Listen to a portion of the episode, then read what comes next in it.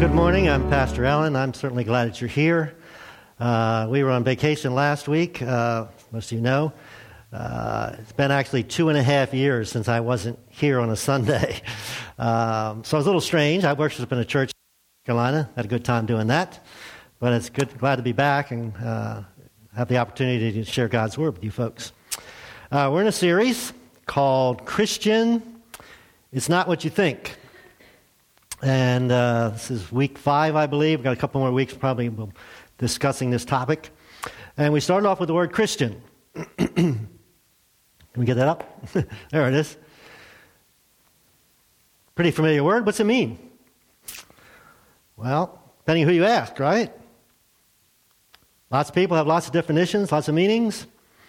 Um, you can almost do anything, believe almost anything, call yourself a Christian. Uh, we have Christians on both sides almost every issue. We can fight wars with Christians on both sides. All kinds of crazy stuff can happen, and Christians can do it because we can't say anything really because the Bible doesn't describe Christian. In fact, it's only in there three times, and all three times it was used by non Christian people outside, to describe the Christians, kind of an insult, like a redneck. And so um, we don't have a definition. So you can call yourself a Christian, but do or think about anything you want. The problem is, Jesus didn't call his followers Christians. In fact, he never used the word. So we said, well, what did Jesus call his followers? Um, what did they call themselves? And it was a whole different word. And it's this word here disciple. And we usually think, well, there was 12 disciples. No, no. Anybody who's a Jesus follower is described as a disciple. Now, this word, we know what it means. This word has a definition, and we've been giving you the definition each week. It's someone who's a learner, a pupil, apprentice, simply a follower, adherent. So if you are a follower of Jesus, as a disciple, you try and model your life like Jesus, do the things Jesus would do, not do the things that Jesus wouldn't do. In fact, I put it this way whatever Jesus said, the answer is automatically yes if you're a disciple. You don't say, hey, let me think about it, or maybe so, maybe not. if you're a disciple, Jesus says it, the answer is yes. Now, two weeks ago, last time I was here, we discussed kind of an interesting topic, I thought it was. It was the idea of judging and we said it's our business as disciples, insiders, to judge other disciples. And I know it wasn't very popular, but I think it's, it's biblical. It's difficult to do, and there was a lot of discussion about it. Hopefully, it wasn't arguing with the fact, but uh, figuring out how we do that. But here's the really important part it's none of our business to judge outsiders. Now, if you're an outsider here this morning, we're glad that you're here. You're not a Jesus follower. You're here for whatever reason you're here. We're glad. And uh, I think you'll have some good takeaways from what we're talking about this morning. But you can live your life any way you want. And I'm not going to say anything to you, it's not my business. Because you don't claim to adhere to the principles uh, uh, of Jesus. But if you're a follower of Jesus and you're blatantly, as we talked about two weeks ago, you know, just living your life any way you want to, I have a responsibility uh, accountability to say, hey, uh, this is not beneficial to you or to other people, and certainly to quote unquote the church. Now, we started off by saying, okay, what did Jesus think was most important thing? Make the, the most important thing the most important thing. So, last thing he said to his disciples before he went off and was tried and crucified was this your love for one another will prove to the world that you're my, there's that word, disciples. Christian, you can do what you want. But if you're going to be a disciple, my love, your love for one another will be proof of that. Now, it's so interesting because he didn't say it's because if you go to church, it'll prove it. If you put money in the offering plate, if you read your Bible, if you pray, uh, if you act a certain way, if you wear Christian jewelry. uh, it could have been lots of things baptized, join a church, all things that are good. He didn't say any of those. He said the proof, the most important thing you and I need to focus on if we call ourselves a disciple is to love one another. Now, love has lots of different definitions. I've shared some with you. Uh, how are we supposed to do that, Jesus? Well, actually, he told them the verse before this how they were supposed to do it. Yeah, he said, Just as I have loved you. You don't want to figure this out? You want to know how to do this? Just do it the way I did it. All right? Oh, okay. I think I can do that. And we're going to be looking at some illustrations or examples of that in a few minutes.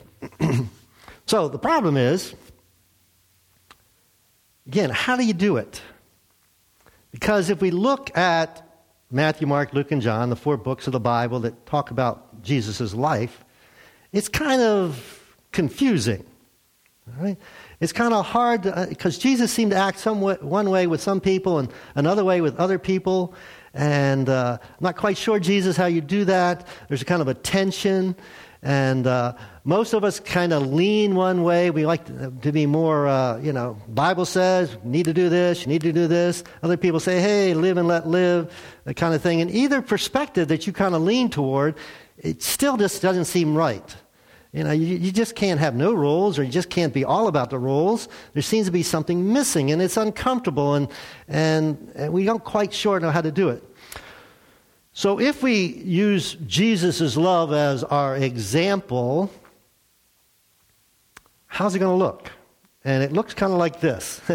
this is my explanation of how it looks. It looks kind of messy because it's not cut and dry. It's not really always always clear. It it doesn't seem consistent. Sometimes we act this way, sometimes we're bam, bam, bam, it's going to need to do this, other times, hey, yeah, uh, that's all right.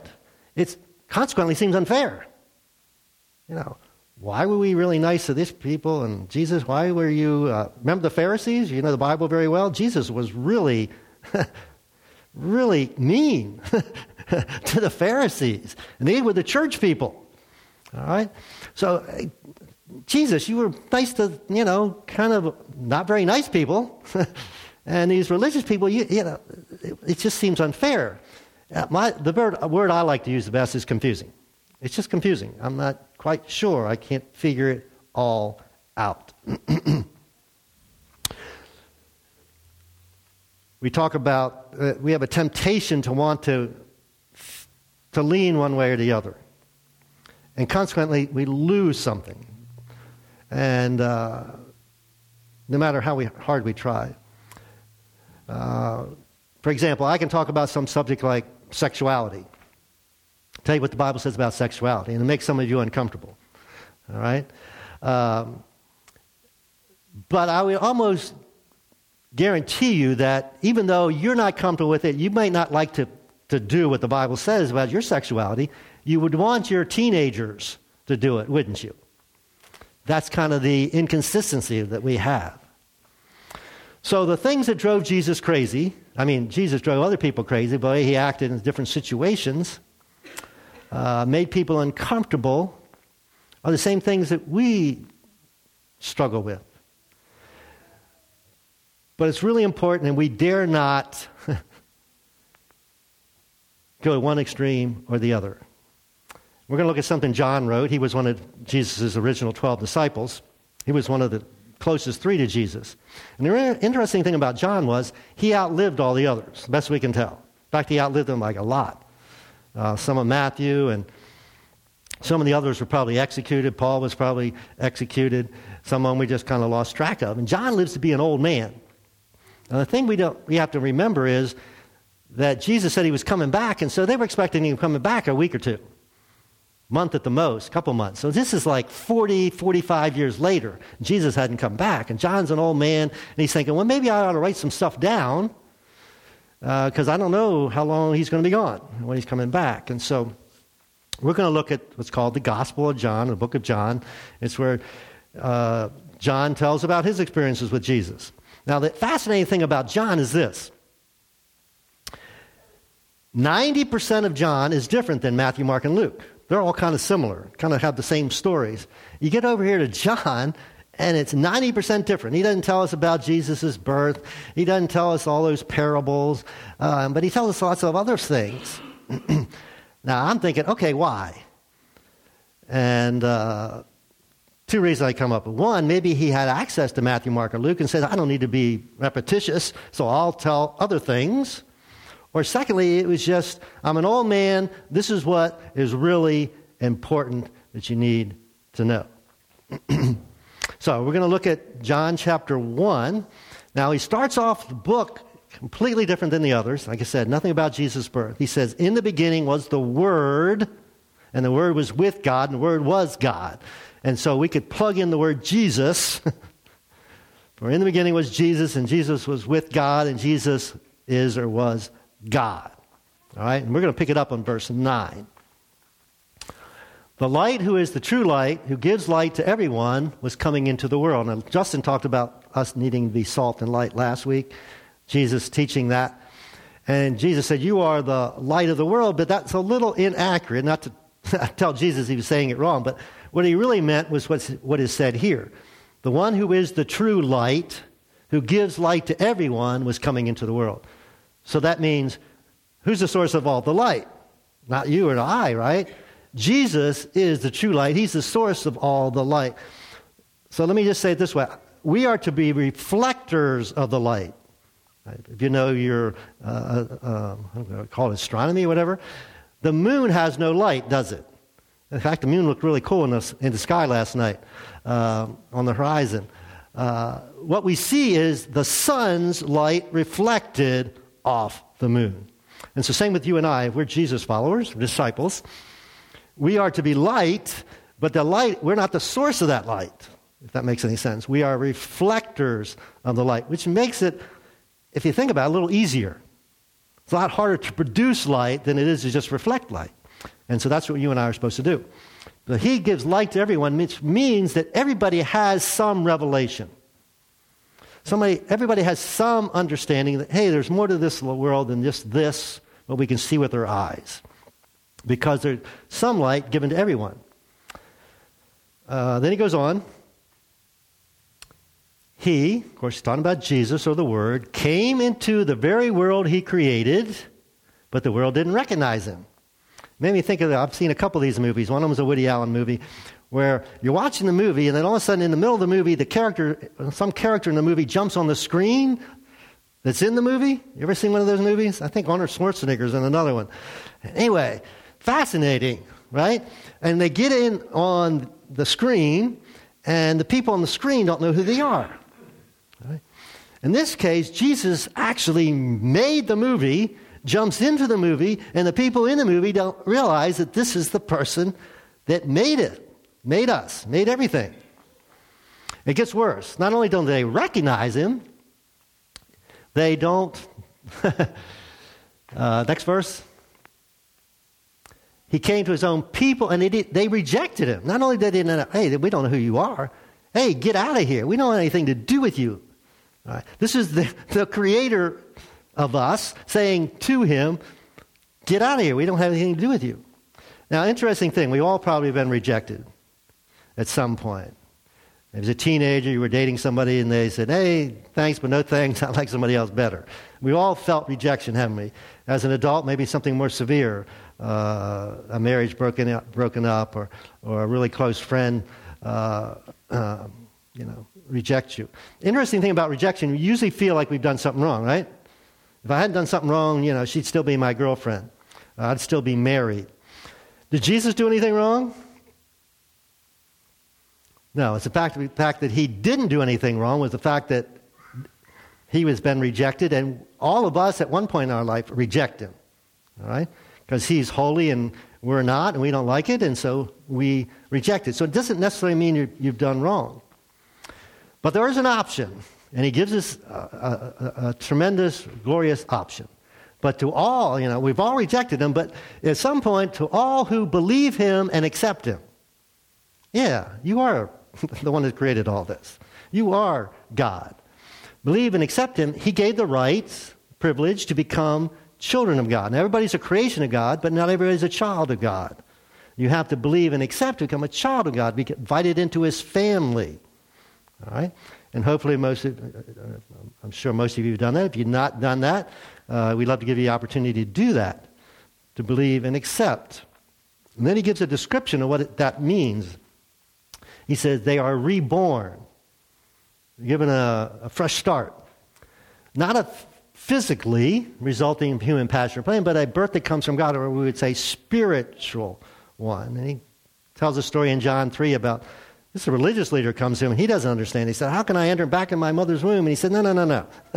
we're not talking physically, we're talking spiritually. And it's like the old adage everybody's either born twice and dies once, or they're born once and die twice. So everybody's born physically and dies physically.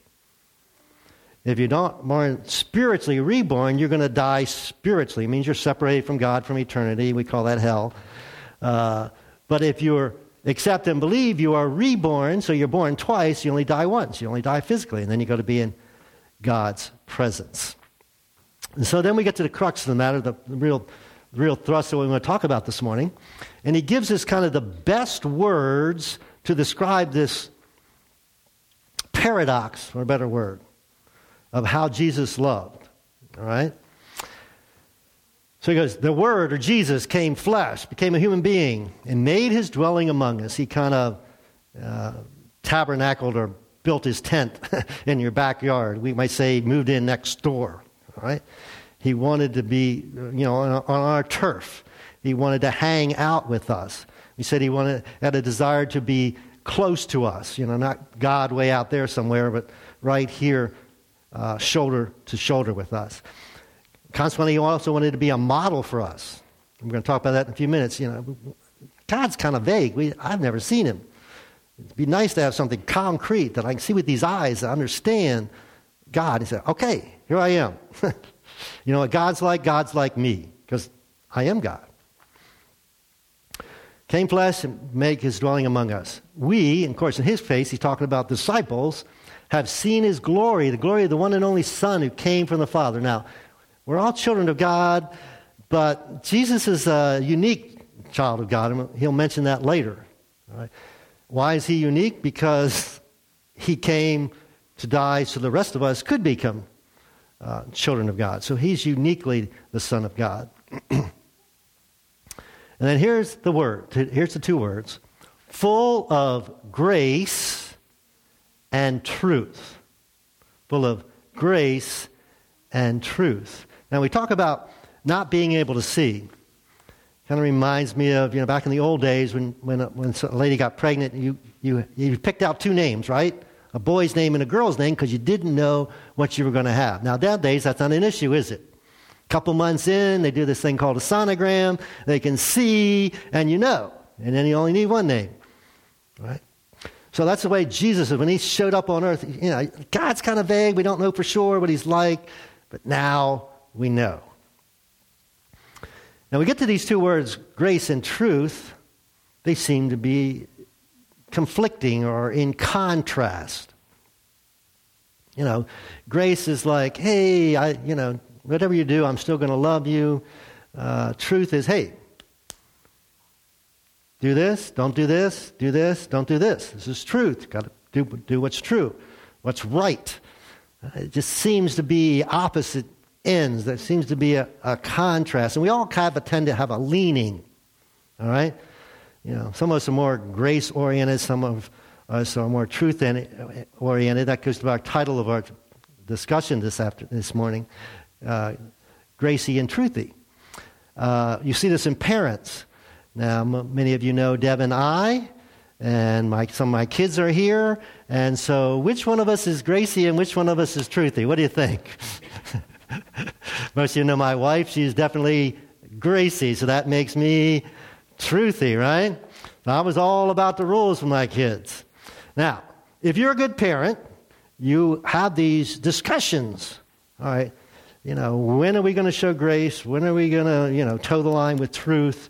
And so there'll be some conflict, and your parents, hopefully, if you had good parents, kind of figured this all, this thing all out. Not perfectly, none of us do it. Um, but let me ask you a simple question. Which one did you like best? Gracie, right? We all like Gracie when it comes to us. We like Truthie when it's about other people, but we all like grace, don't we? the point is, you have to have both. You know, there's people that are called permissive parents, let their kids almost do anything. Of course, that's not really good, is it? Then you got these parents that are really strict and, and won't let their kids do anything. Well, that's not good either, right? And so it's the same thing with being a Jesus follower. It's the same thing with loving like Jesus loved. It's not about, okay, here's the line, here's the rules, but it's not, hey, do whatever you want. And again, like I said, we're going to look at a couple examples here in a minute. Then he goes on. From the fullness of his grace, we have all received one blessing after another. Some translations say grace upon grace. Now, you might say, well, Paul, John, uh, John's all about grace. Now, after chapter 1, he doesn't mention, John doesn't mention the word grace in the rest of the book, the rest of his letter, uh, which is amazing. But he mentions truth 55 times. Jesus is the truth. Uh, the truth will set you free, etc., etc. So, truth is just as important as grace. He's full of truth, he's full of grace, he's 100% truth, he's 100% grace, absolute truth, total grace. That's what Jesus is. Now, this grace upon grace reminds me ever been to an ice cream shop and they ask you how many scoops of ice cream you want on your ice cream cone? One, two, or three. You ever opt for three? You know, it's one uh, grace, one scoop on top of another scoop on top of another scoop until they couldn't put any more scoops. Well, that's the way God treats us as his children, right? Grace upon grace upon grace. And then he makes an interesting analogy or comparison. For the law, the truth, was given through Moses. You know, we've all seen the movie, right? Ten Commandments comes down from the mountain with the thou shalt not, thou shalt not this, you know, murder, commit adultery, lie, steal, all those kind of things. So we all know about that. This grace and truth thing, that's a whole different ballgame. That's different. That came through Jesus. It wasn't given by Moses. He didn't pass it on. Jesus was the embodiment of grace and truth. So I like to summarize it this way. It's not the balance between. We say, yeah, we got to have a balance between grace and truth. So much, a little more of this, a little more of that. No, no, no, no, no. Jesus said, no, it's not, it's not, it's not a balance. All right? It's a full measure of. It's 100% grace. You never do anything that's not grace. And it's 100% truth. You never do anything that's not truth. Now, I can't explain this to you. I couldn't think of an illustration to explain it to you. I just know that that's what it means. And as we look at the illustrations uh, from the Bible, uh, it seems to uh, support that fact. And then he finishes up No one has ever seen God. You know, it's like before we had sonograms. but the unique one, that means Jesus, who is himself God, is near to the Father's heart, and he has revealed God to us. Again, want to know what God's like? Look at Jesus. So a couple weeks ago, I talked about this. If you want to know what Jesus meant by what Jesus said, you watch what Jesus did. So we talked, looked at, at that. So we're going to kind of uh, more, make it a little more specific this morning and say if you want to know what Jesus meant when he said to love one another, then watch how Jesus loves. So I'm going to, going to quickly go through a couple stories from, from the way Jesus loved. Uh, in John chapter 4, Jesus and his disciples are going through Samaria. And that's really a strange thing, and many of us won't think of it as strange, but Jews would not go through Samaria. They would go out of their way to go around Samaria because Samarian, Samaritans were half breeds, they were half Jews. And, the, and to, to a, Jew, a Jew, that was, you know, horrible. And so, but Jesus said, We're going through Samaria. And in the middle of the day, they're at this well, and disciples go off, and this woman comes to the well. Now, a lot of strange things about this story. One, the woman shouldn't be at the well in the middle of the day. The women didn't go in the middle of the day. So it was strange that that woman was there. Jesus starts to talk to her. Well, Jesus wouldn't talk to any Samaritan, much less a woman Samaritan. And so he carries on this conversation. He says, Give me some water. And he said, I can give you water so you'll never thirst again. It's a gift. Man, that, that, that's 100% grace, right? And he says, Hey, go home and get your husband. Uh, sorry, Jesus, you know, I had five of those and it didn't work out too well, and so yeah, I'm just living with this guy. And he says, You're right. And we're thinking, why in the world did he bring that up? That's truth, right? That's 100% truth. That was her situation. She was lousy at relationships. Either all these husbands died or, you know, divorced or whatever. She's obviously not good at relationships. And so he couldn't let that slide, could he? So 100% truth, 100% grace. And he says, Go tell people in the town. And the amazing thing was, she went and told them, and they believed her, and they came back. But you know what really is amazing in this story? He reveals to her, first time in, we can tell in the Bible, he says, I'm the Messiah. I'm the one you all been waiting for. He tells it to this lady.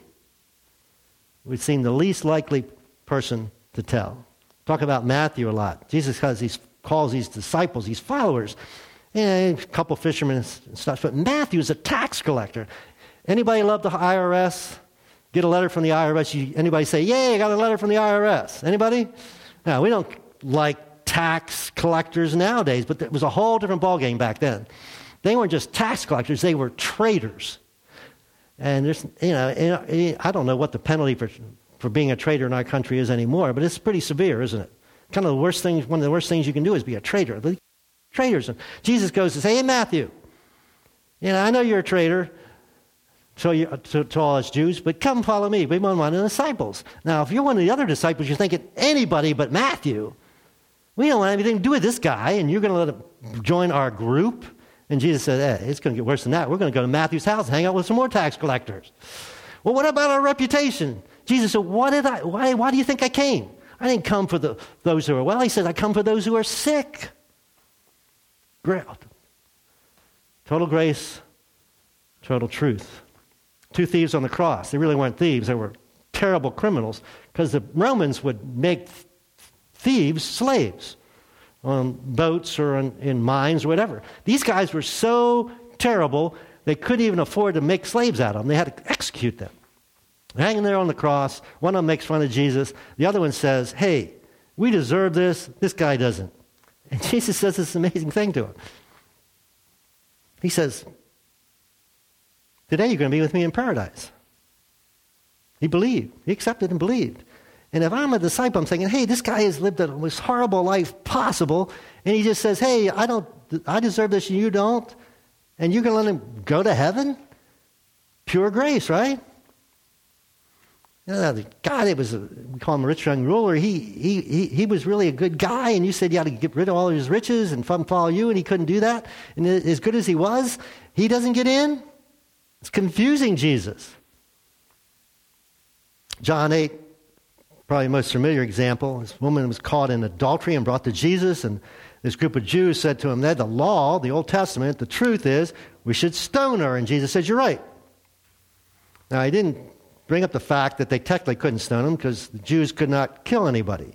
Now, Jews couldn't kill Jesus, right? They had to get the Romans to do it. But anyway, he doesn't go there. He just says, hey, all right, you're right.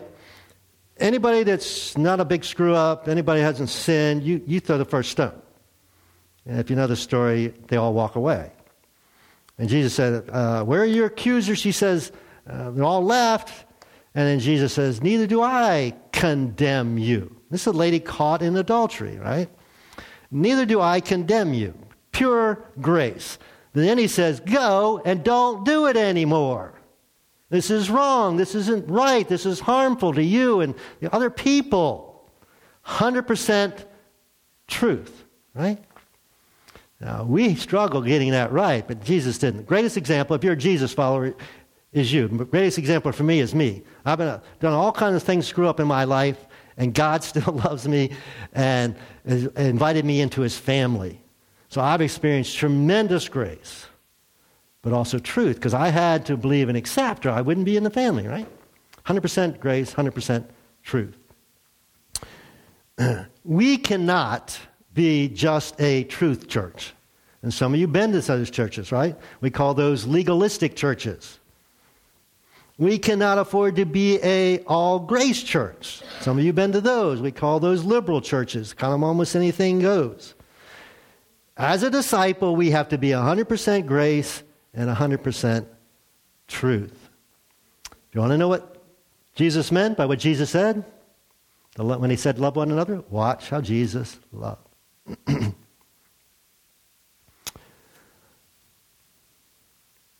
Why truth?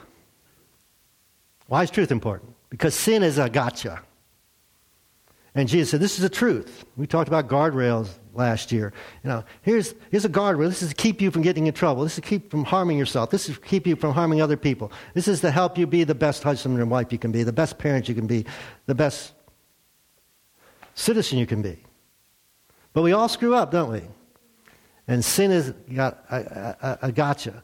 So why grace? Because sin has already got us, right? We all had rejected Jesus someplace in our lifetime. So we need grace. Bible uses this analogy that Jesus is the head and we're the body. We used to say sometimes hands and feet.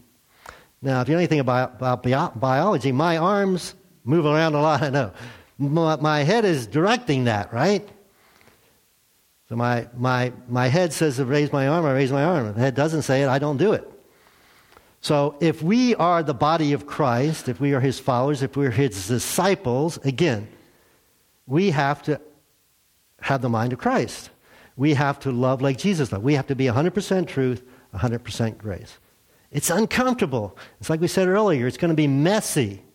Oh, is it so gets so messy sometimes. Our church leadership team's meeting this afternoon. Sometimes we deal with these, some of these messy issues. We try and figure it out. How can we be a true, full grace church?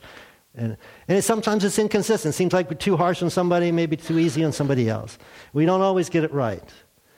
Seems unfair, and as I said earlier, it's just sometimes confusing. But I know this the church, us, the church in general, is at its best when it embraces grace and truth and refuses to let go of either. Can't be permissive, we can't be legalistic. We got to love like Jesus loved. and back to our statement, finish up here. If you don't know what Jesus meant when Jesus said to love one another, watch how Jesus loved. You're just like me. You need massive doses of grace and truth. And everybody you know needs massive doses. And you and I are to be the dispensers or the reflectors of God's love, grace, and truth. We'll pick this up again next week. Uh, let's pray. God, we thank you so much in your wisdom. you can do this. Be all grace and all truth. Uh, we struggle with it. We're uncomfortable with it. We tend to lean one way or the other. God, help us be people in a church 100% committed to grace, 100% committed to truth. To be graciously share the truth. Um, God, I want to pray for anybody here that's, that's not a Jesus follower, not a disciple. Um, today might be the day that they consider stepping across that line, accepting and believing become one of your children. Um, sin has got them. They've, that's disconnected them from you. And it's always just one step back. Accept and believe. You can do that right where you're sitting. You don't even have to say a prayer. Just say, Yes, Jesus. Uh, if you made that decision, please let us know so we might uh, be able to talk to you about it a little bit. Father God, thank you for meeting us here in worship this morning. It's been great. In Jesus' name, amen.